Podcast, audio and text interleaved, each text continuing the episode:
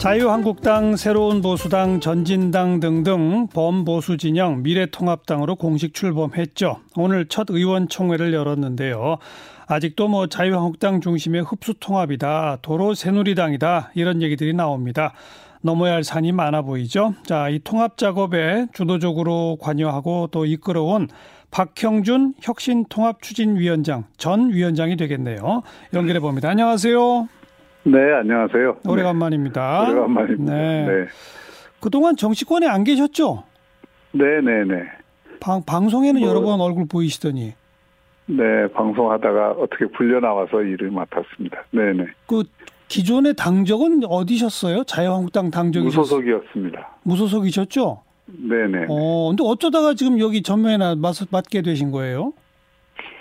어, 제가 보기에는 뭐 탄핵 이후에 이 보수가 개멸까지 몰려 있었고요. 특히 어, 이런 분열 상황을 극복하지 않으면 에, 저는 뭐 지난 에, 2년여 동안 문재인 정권 국정이 옳은 방향으로 가고 있지 않다고 생각을 했는데 예. 그거에 대한 강력한 견제 세력을 좀 만들 필요가 있다 이렇게 생각을 했고요. 예. 또 다른 한편에서는 한국의 보수나 중도 가 좀 재건될 필요 있겠다. 네. 과거와는 다른 모습으로 좀 네. 혁신을 포함해서 그런 취지에서 이 통합운동을 어, 정치권 바깥에서 좀 하고 있었고요. 예, 그 예. 연장선상에서 이번에 맡게 된 것입니다. 네. 어쨌든 완성을 해낸 겁니까? 어떻게 소감이 어떠세요? 처음에 그 혁통위원장 맡을 때는 아 참 힘들겠다라는 생각이 어. 저도 많이 많았었고요. 예. 그래서 제가 한 20%에서 80%그 범위를 정해놓고 뭐 20% 정도 될까 한 50% 될까 이렇게 생각을 했는데 어. 지금은 뭐한 어, 한 70% 정도는 한 것 같아요. 예. 네. 그럼 지금 미래통합당이 70%만 되어 있는 상태다 이렇게 보신다? 어, 뭐 통합은 더 외연을 확장할 수 어, 있으면 좋고요. 예. 어, 뭐, 어, 더 중요한 거는 이제 이 통합 작업이 에, 단순한 물리적인 에, 결합 에 그치는 것이 아니라 네. 혁신을 포함해서 화학적 결합으로 나가야 되는데 예. 그런 부분에 대한 고민이 앞으로는 더 중요하겠죠. 그렇죠. 어, 통합 작업 하고 오시는 과정에 가장 위기의 순간이 있었다면 언제입니까? 몇 번 있었습니다. 아, 몇 번이나? 뭐, 예, 예, 몇 번 있었는데, 그 중에서도 이제 처음에 혁통위에 대해서, 어, 새로운 보수당 쪽에서 좀 인정을 안 하려고 하는. 맞아요, 맞아요. 있었고요. 예, 새로운 예, 보수당 그- 의원들하고 제가 인터뷰해 보니까 아니 네네네. 박형준 위원장 우리가 인정한 바 없다 막 그랬어요.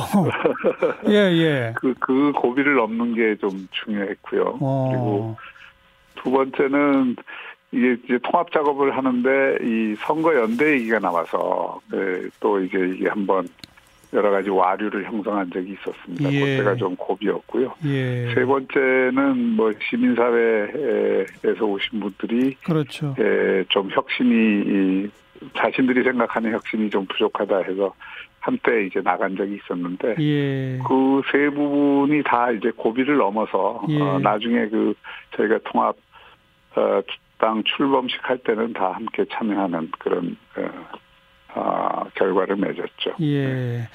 선거 연대로는 유승민 의원 발 아닙니까? 그런데 이 미래통합당 창당할 때 유승민 의원은 불참했잖아요. 아직도 지금 두문불출하고 있지 않나요?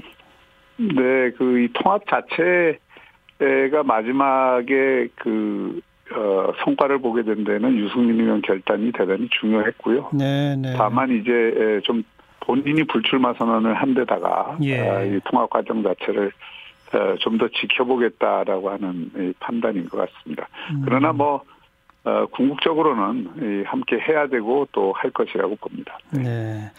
좀 아까 시민단체 분들이 한때 탈퇴했다라고 하셨는데 장기표 위원장 등은 아예 같이 안 하시는 거 아닌가요? 아닙니다. 다 이제 그게 복원이 돼서요. 어, 어, 17일 통합 대회 할 때는 장기표 위원장도 참여했고 예. 또그 시민사회 분들도 미래통합당에 다 다시 참여하기로 결의를? 했습니다. 네, 그러면 장기표 대표도 미래통합당에 함께 하기로 했은 거한 거예요? 네, 그리고 아마 어. 공천 신청 이번에 출마도 계획을 네. 하고 있는 것 아닌가 싶습니다. 그래요.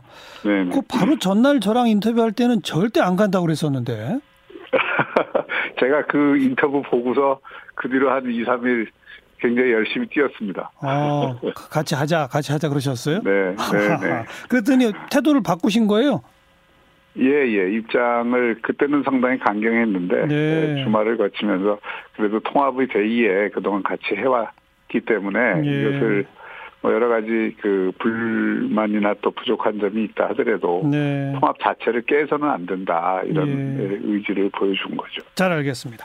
자, 조금 아까 박형준 위원장이 지금 이제 70% 됐다 말씀하시고 남은 과제를 이제 한편에서는 뭐 외연 확장, 더 넓은 통합, 뭐 그것도 있으면 좋고 또 하나는 이제 혁신을 포함한 화학적 결합이 돼야 한다. 이 두 측면을 말씀하셨잖아요. 네. 그두 측면을 하나씩 여쭤볼게요. 먼저 네. 우리 공화당 등등과는 이제 어떻게 되는 겁니까? 어, 처음부터 저희가 이 원칙을 정해놓고 이 통합을 한 것이거든요. 네. 그것은 뭐 그 중에 하나가 탄핵의 강을 넘자였는데 네. 이제 그런 부분에 대해서 아직 그 우리 공화당이나 바깥에서 그와 유사한 입장을 갖고 있는 분들이 동의를 안 하시는 부분들이 있어요. 예, 그래서 예. 이제 그 부분에 대해서는 좀 어, 어떤 입장을 그 유연하게 가져가면 예. 그 다음에 또 이제 뭐 이렇게 그 함께 해야 된다는 논의들이 진전이 될 수가 있죠. 예.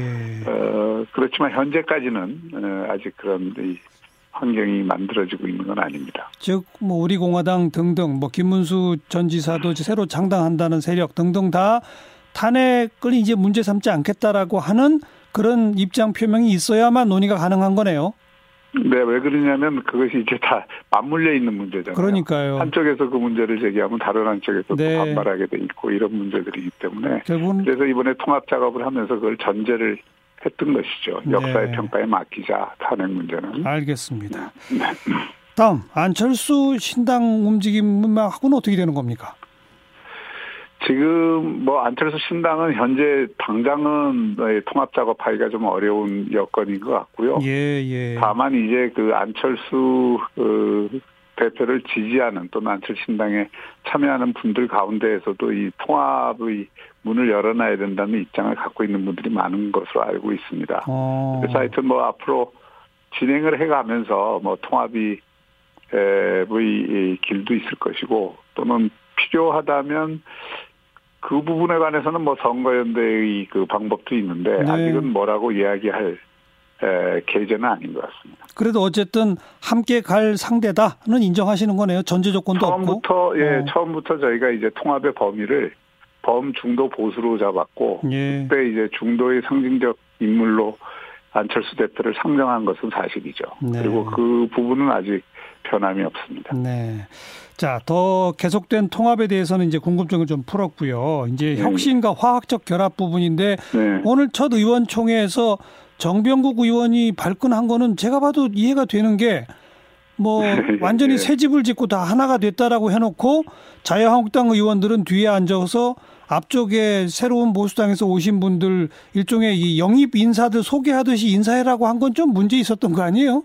예, 예, 이제 그런 부분들이 에, 그 디테일에서 조금 더 예민해, 저, 이 섬세해질 필요가 있는데 예. 에, 제가 보더라도 그거는 조금 정명국 의원 문제 제기가 이, 그 정당했던 것 같고요. 예. 그래서 아마 그걸 받아들여서 금방 또 상견례 형태로 가자고 했던 것 같습니다. 예. 제가 말씀드리는 화학적 결합은 뭐 그런 부분적인 문제보다는 하하. 훨씬 더 중요한 것이 어, 이번 총선에서 이 소기의 성과를 거두고 또 정권 견제를 제대로 하기 위해서는 네. 국민들이 아 이 정도 인물이면 되겠다 또는 음. 이 정도 어그 대안적 그 세력으로 어 국민들 앞에 비치면 되겠다 하는 것을 보여주는 거죠. 그렇죠. 그래서 그 그런 면에서 공천 혁신이 대단히 예. 중요하고요. 예. 제가 보기에는 이번 공천의 그 위원회는 역대 에, 지금 보수 정당에서 당 대표나 또 일부 주도 세력으로부터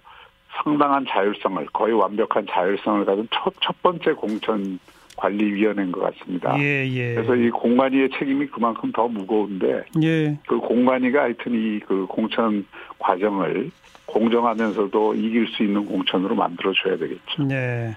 지금 김영호 위원장 공천관리위원회에 그 박근혜 정부 때 청와대 공직기관 비서관을 지낸 유일준 변호사 한 명 추가됐네요. 그죠? 네네 오늘 추가된 것으로 알고 있습니다. 혹시 더 아마 인사 검증 필요성 때문에 예, 예, 예. 예, 공간이 이제 그 전문가가 필요하다 해서 아마 네. 추가된 것 같아요. 일단 김영호 위원장의 그 공관위 체제에 대해서는 뭐 바른미래당 출신 인사들도 다 존중을 했기 때문에 현재 상태로 쭉 유지가 되는 건데 혹시 앞으로 그 공관위원회의 구성 변화 같은 것도 있습니까? 아니면 이대로 갑니까? 저는 이대로 갈 것 같습니다. 예, 어, 예. 그동안 뭐 이런저런 논의가 있었고, 근데 그 공관위원들을 추가를 하거나 더 뭐 많이 늘리거나 재구성을 하게 되면 결국 또 이게 지분과 관련된 여러 가지 문제로 그렇죠. 번지거든요. 예, 그래서 이번 예.